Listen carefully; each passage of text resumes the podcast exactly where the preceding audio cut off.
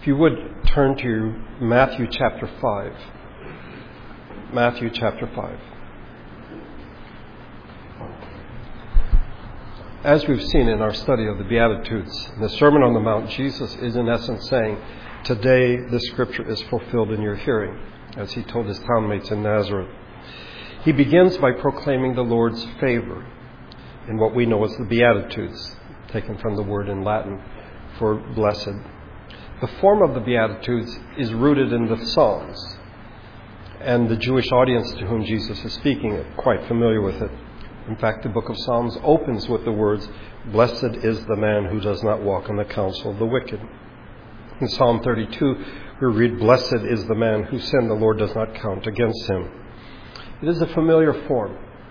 The people know it. But with it come certain expectations. The idea that God will bestow something good on those who are listening. It is a pronouncement of God's favor. But as we have seen, what Jesus says is contrary to all expectations. Blessed are the poor in spirit. Blessed are those who mourn. Blessed are the meek. Blessed are those who hunger and thirst for righteousness. And blessed are the merciful. And when I say that they are contrary to expectations, what I mean is that we do not want to be poor. We do not want to mourn. We do not want to be meek or humble.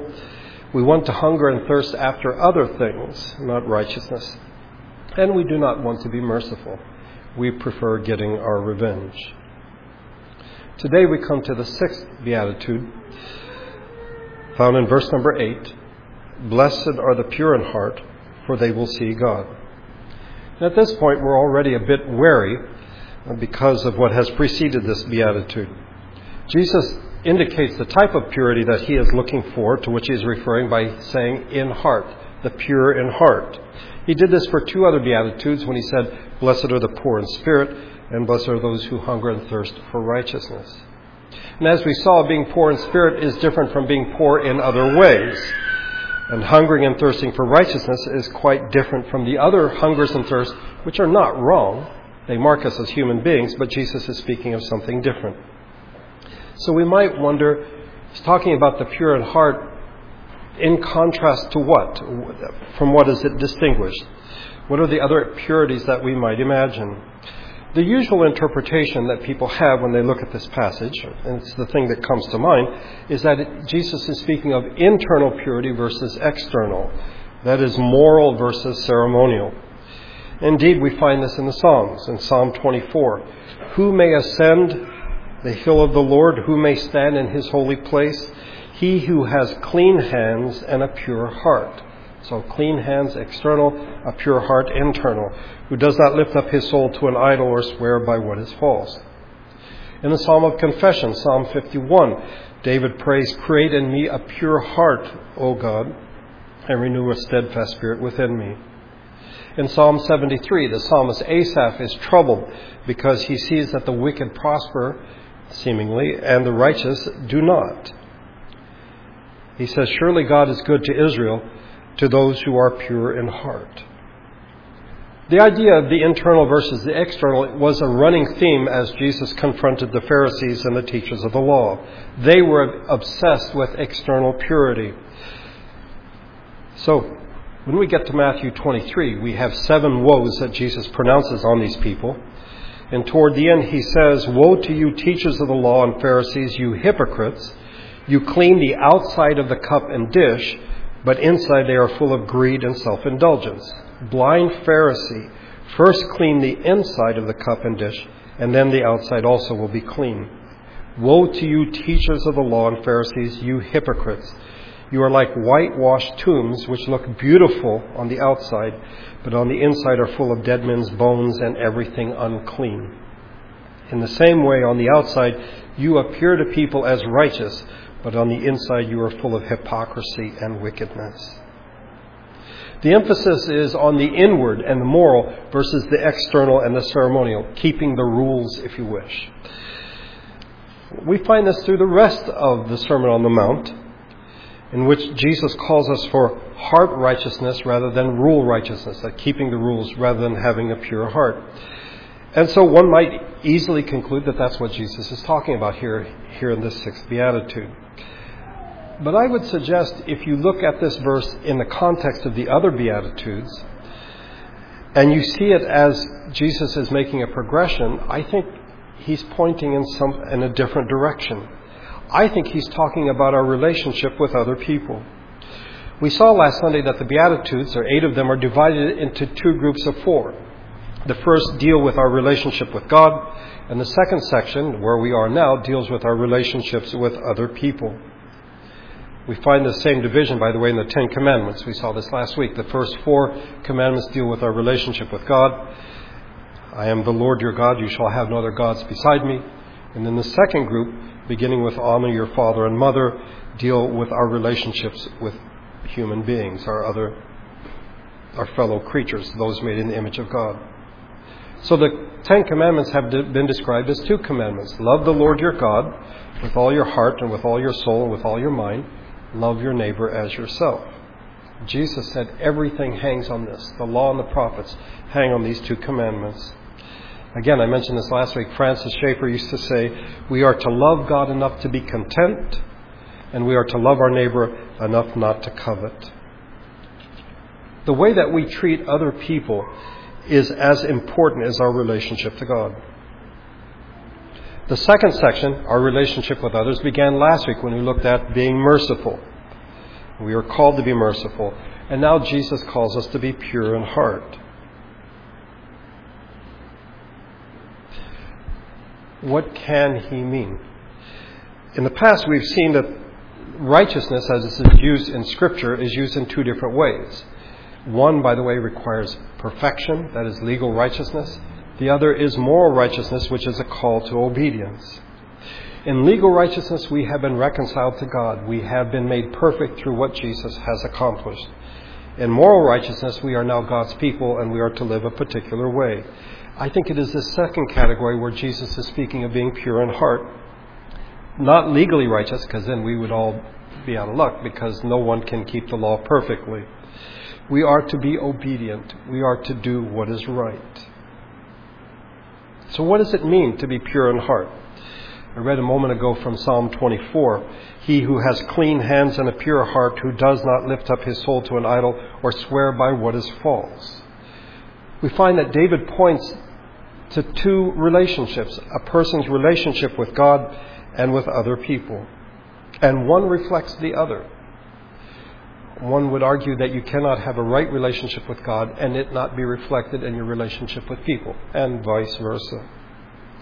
So the one who does not worship a false God, it's a relationship with God and it is internal, does not swear by what is false. That's our dealing with people, that is external. Simply put, there is to be an agreement between what we are inside and what we do outside. What we think and what we do. Jesus said in Matthew 15, For out of the heart come evil thoughts, murder, adultery, sexual immorality, theft, false testimony, slander. These are what make a man unclean. These are the things that are internal. One might ask, well, okay, if in fact who I am inside is to be in agreement with who I am outside, that is, what I think and what I do are to be in agreement, then shouldn't I just do what's in my heart? Because otherwise I would be guilty of hypocrisy. I don't think that Jesus is saying, listen, you people need to be consistent. That what's in your heart is the way that you need to act. By the way, I don't know, have you ever met someone who says, you know, I, I just say what's on my mind? You know, I'm just frank. I, I don't hold back. I, I'm not going to be a hypocrite. I'm just going to say what I think. Have you ever noticed, at least the people I've met who are like that, usually are not very pleasant people, and what they have to say isn't very pleasant. Um, Jesus is not saying in this beatitude, simply be yourself, be consistent, let your heart and your actions agree. Because He knows and we know what is in our hearts. And if we said what was in our hearts, people might well be devastated, if not destroyed. Jesus is not saying, be yourself. He calls us to act and speak without hypocrisy out of a pure heart. But how can I have a pure heart? After all, Jeremiah tells us, the heart is deceitful above all things and desperately wicked. Who can know it? What we must do is begin at the beginning of the Beatitudes. This is where Jesus begins, and we must as well. Blessed are the poor in spirit. See, on our own, we cannot be pure in heart because our hearts are vile. Our only contribution can be sin. We are spiritually bankrupt. But we need to know this, and we need to acknowledge this that the only good that is in us or that comes out of us is what God has put there. And every day we must begin at this point. We must acknowledge our poverty. In the hymn we sang earlier, uh, In my hands no price I bring, as we saw as we went through this, if your hands are full, if you are content with what you have, then you cannot receive anything from God. It is only a person who has empty hands, who is poor, who then can receive what God has to give. And so we have to begin at the first beatitude. And it isn't enough that we acknowledge our poverty, we have to mourn over our poverty and over our sins. And then we are to be humble before God. Blessed are the meek. And we are to hunger and thirst to do what is right. But again, there is a progression here. And if we start simply at blessed are the pure in heart, then I think we will miss what Jesus is saying. As we saw last week, blessed are the merciful.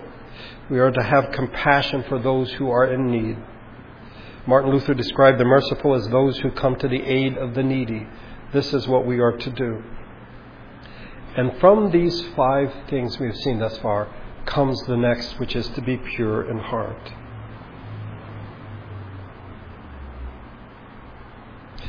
But there's a struggle here. Because have you ever said to yourself, uh, I don't want to speak to so and so, because if I did, I'll tell them what I think, and that wouldn't be pretty. But stop a moment. What do you think of that person? Is there mercy in your thoughts? Are you showing mercy in your thoughts toward them as God has shown mercy toward you and his actions toward you? Do you hunger and thirst to do what is right? To love your neighbor as yourself? Is there meekness and humility in your thoughts?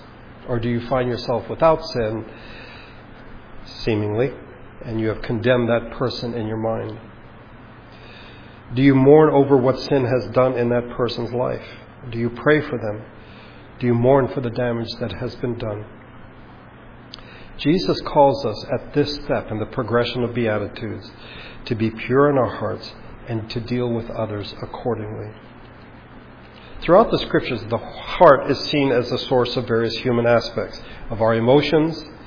We read of the glad heart, the son who brings joy to his mother's heart, the fearful heart. It's also the place of the will, a heart that devises wicked schemes. Daniel purposed in his heart. So it is a place of the will. It's also a place of the intellect. Mary treasured and pondered all these things in her heart. But I don't think we need to go out of the Gospel of Matthew. I think if we stayed in Matthew, we could ask ourselves, what does Matthew record of Jesus' statements with regard to the heart?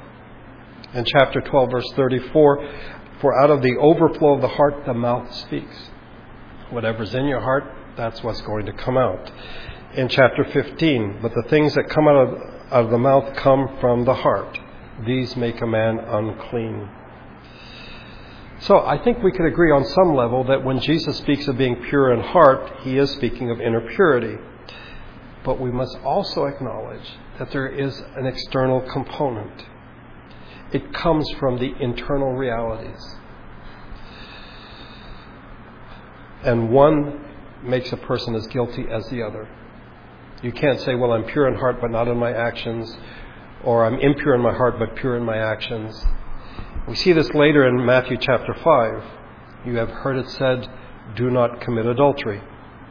But I tell you that anyone who looks after a woman lustfully has already committed adultery with her in his heart.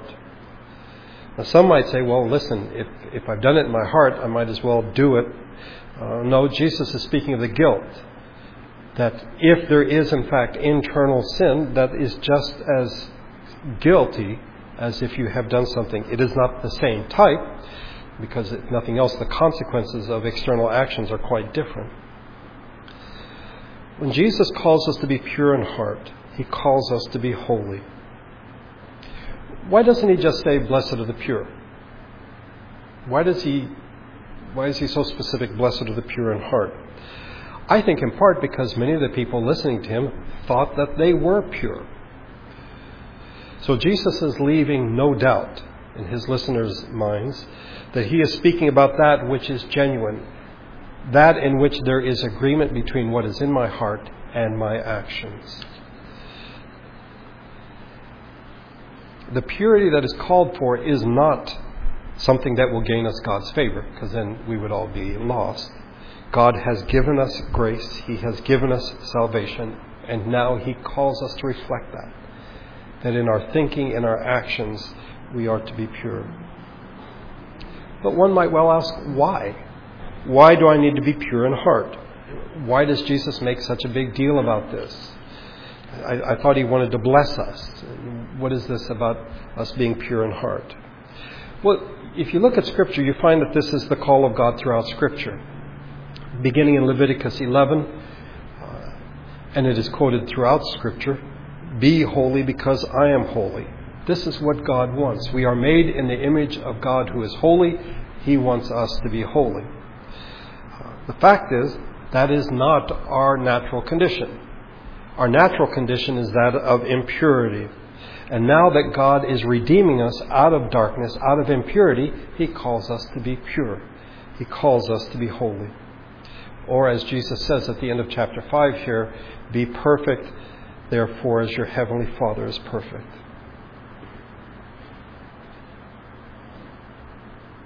In Romans chapter 1, Paul spoke, I think, of the natural condition of humanity.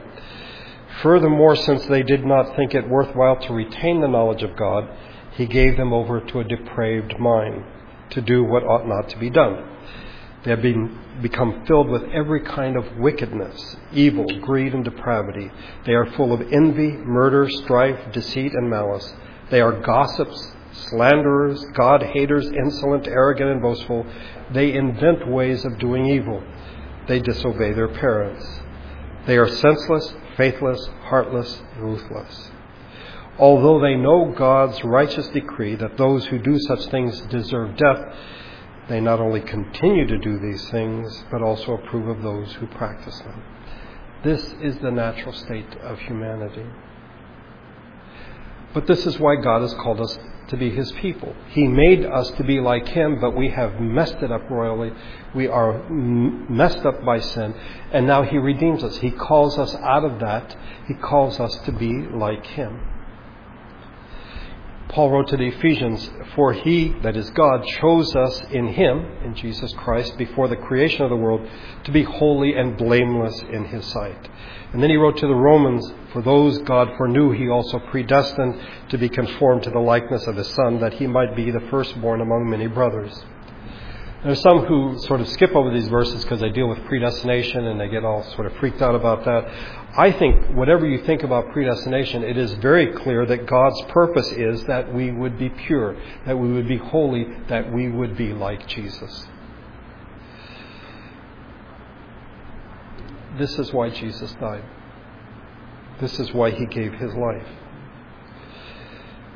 Peter writes, For you know that it was not with perishable things such as silver or gold that you were redeemed from the empty way of life handed down to you from your forefathers, but with the precious blood of Christ, a lamb without blemish or defect. Paul would write to Titus that our great God and Savior Jesus Christ, who gave himself for us to redeem us from all wickedness, to take us out of impurity, bring us to purity, to redeem us from all wickedness, and to purify for himself a people that are his very own, eager to do what is good. How wrong impurity is should be seen in the fact that it cost Jesus his life and the call to be pure then makes sense. But again, you know, in some sense you could argue we don't need to leave the Gospel of Matthew to see what is being said here. Do you remember what the angel told Joseph? You are to give him the name Jesus because he will save his people from their sins,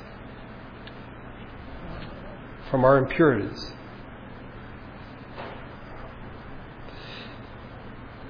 We are called to be pure in heart.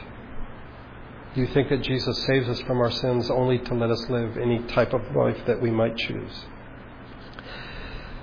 I find myself at this point wondering okay, but what exactly is a pure heart? And as is often the case, I'm helped by looking at what the opposite is. What is an impure heart? If I can understand what an impure heart looks like, then I might have a better sense of what a pure heart is, to be pure in heart. Let me, give you some, some suggestions. First of all, an impure heart is an ignorant heart. That is, we are ignorant of our sin and of Jesus Christ.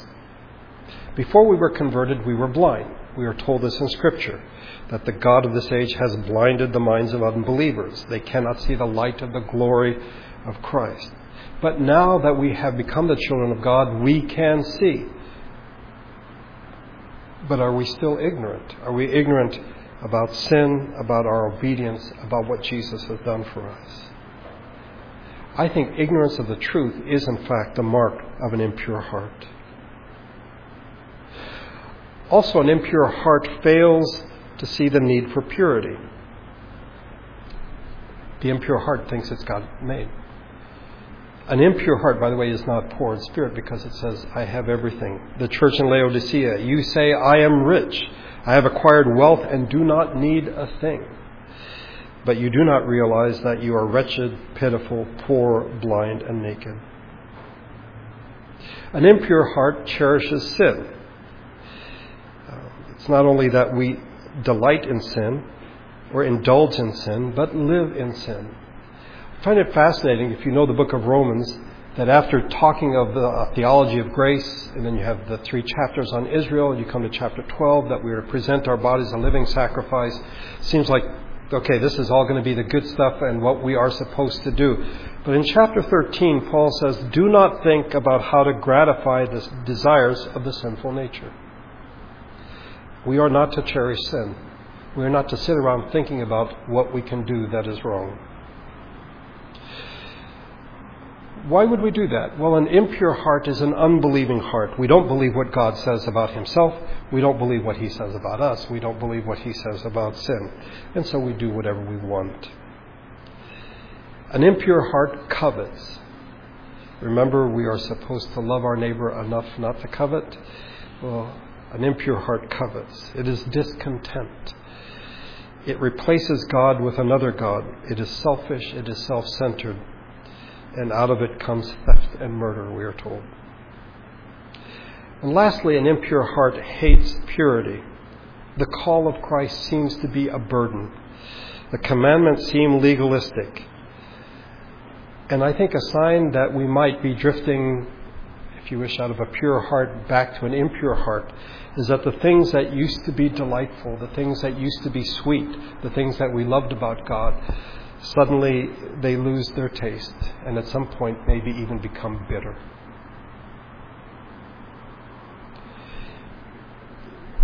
You might be wondering, but I, I thought that this, the beatitude, this beatitude is about our relationship with other people. Well, think about it. Are we ignorant, or do we forget that the other people we deal with are made in the image of God? Do we not see the, need for a right relationship with others? Do we hold on to those sins that separate us from other people? Do we cherish them? Do we not believe what God says when, we, when He tells us that people are made in God's image? And do we covet what belongs to others? This beatitude tells us, Blessed are the pure in heart, for they will see God. What does this blessing, this blessedness mean? For they will see God. I'm convinced that only those who are pure in heart will see God, will know who God is. They will have a right relationship with Him, now by faith, and then after death in eternity. Is it because such people are better than other people? They are pure, they're good people, they're pure in heart? No. Is it because they've earned the right to see God? Not at all. It is because they have recognized their poverty, they have empty hands, they have mourned over their sins, they are meek and humble, they hunger to do what is right, and they are merciful. Jesus said, All things have been committed to me by my Father. No one knows the Son except the Father, and no one knows the Father except the Son, and those to whom the Son chooses to reveal him. Jesus has revealed God to us, and through him we see God. By the way, the very next verse after that, I think you're probably very familiar with. Come to me, all you who are weary and burdened, and I will give you rest. Take my yoke upon you and learn from me, for I am gentle and humble in heart, and you will find rest for your souls. For my yoke is easy, and my burden is light.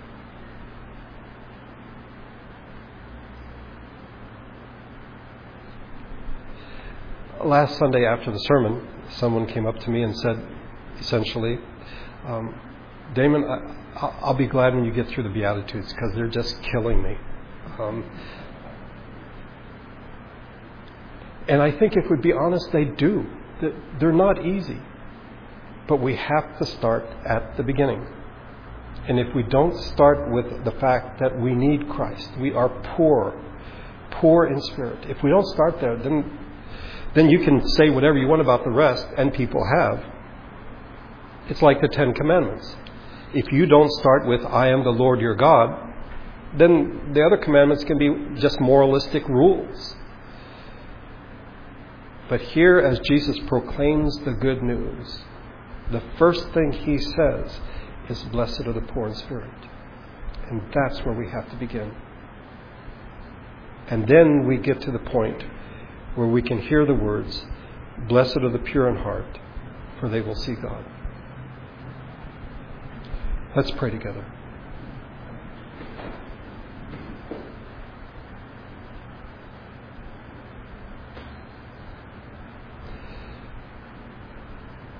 Our Father, it is a part of our fallenness that we seek to remake you into something we're more comfortable with. We who are made in your image seek to remake you in our image. And even when we come to these powerful words, the Beatitudes, we try to make them something other than what Jesus intends. Because the reality is, we don't want to be poor and we don't want to mourn. We don't want to be humble. We don't want to be merciful. We want to be right.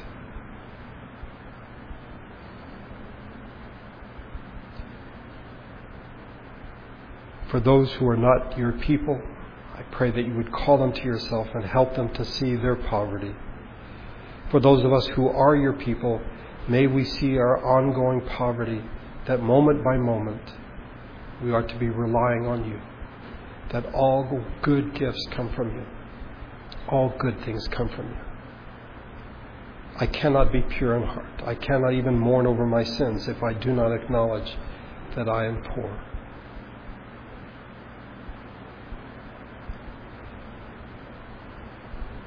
But in doing this, in taking on the yoke of Christ, we will see that the burden is not heavy. Because we're not carrying it by ourselves. Not something we're trying to do. But your Spirit as He works in our lives. Pray that in the days to come we would think on these things and meditate on them. We're grateful for those that are worshiping with us today. Pray for those that are away that you would watch over them Uh, for the G's in particular, that you would restore them to very busy two weeks. May each of us have a sense of your presence in the coming days. And by your grace, may we be lights in a world of darkness. May your Spirit and your grace go with us as we leave this place today. I pray in Jesus' name. Amen.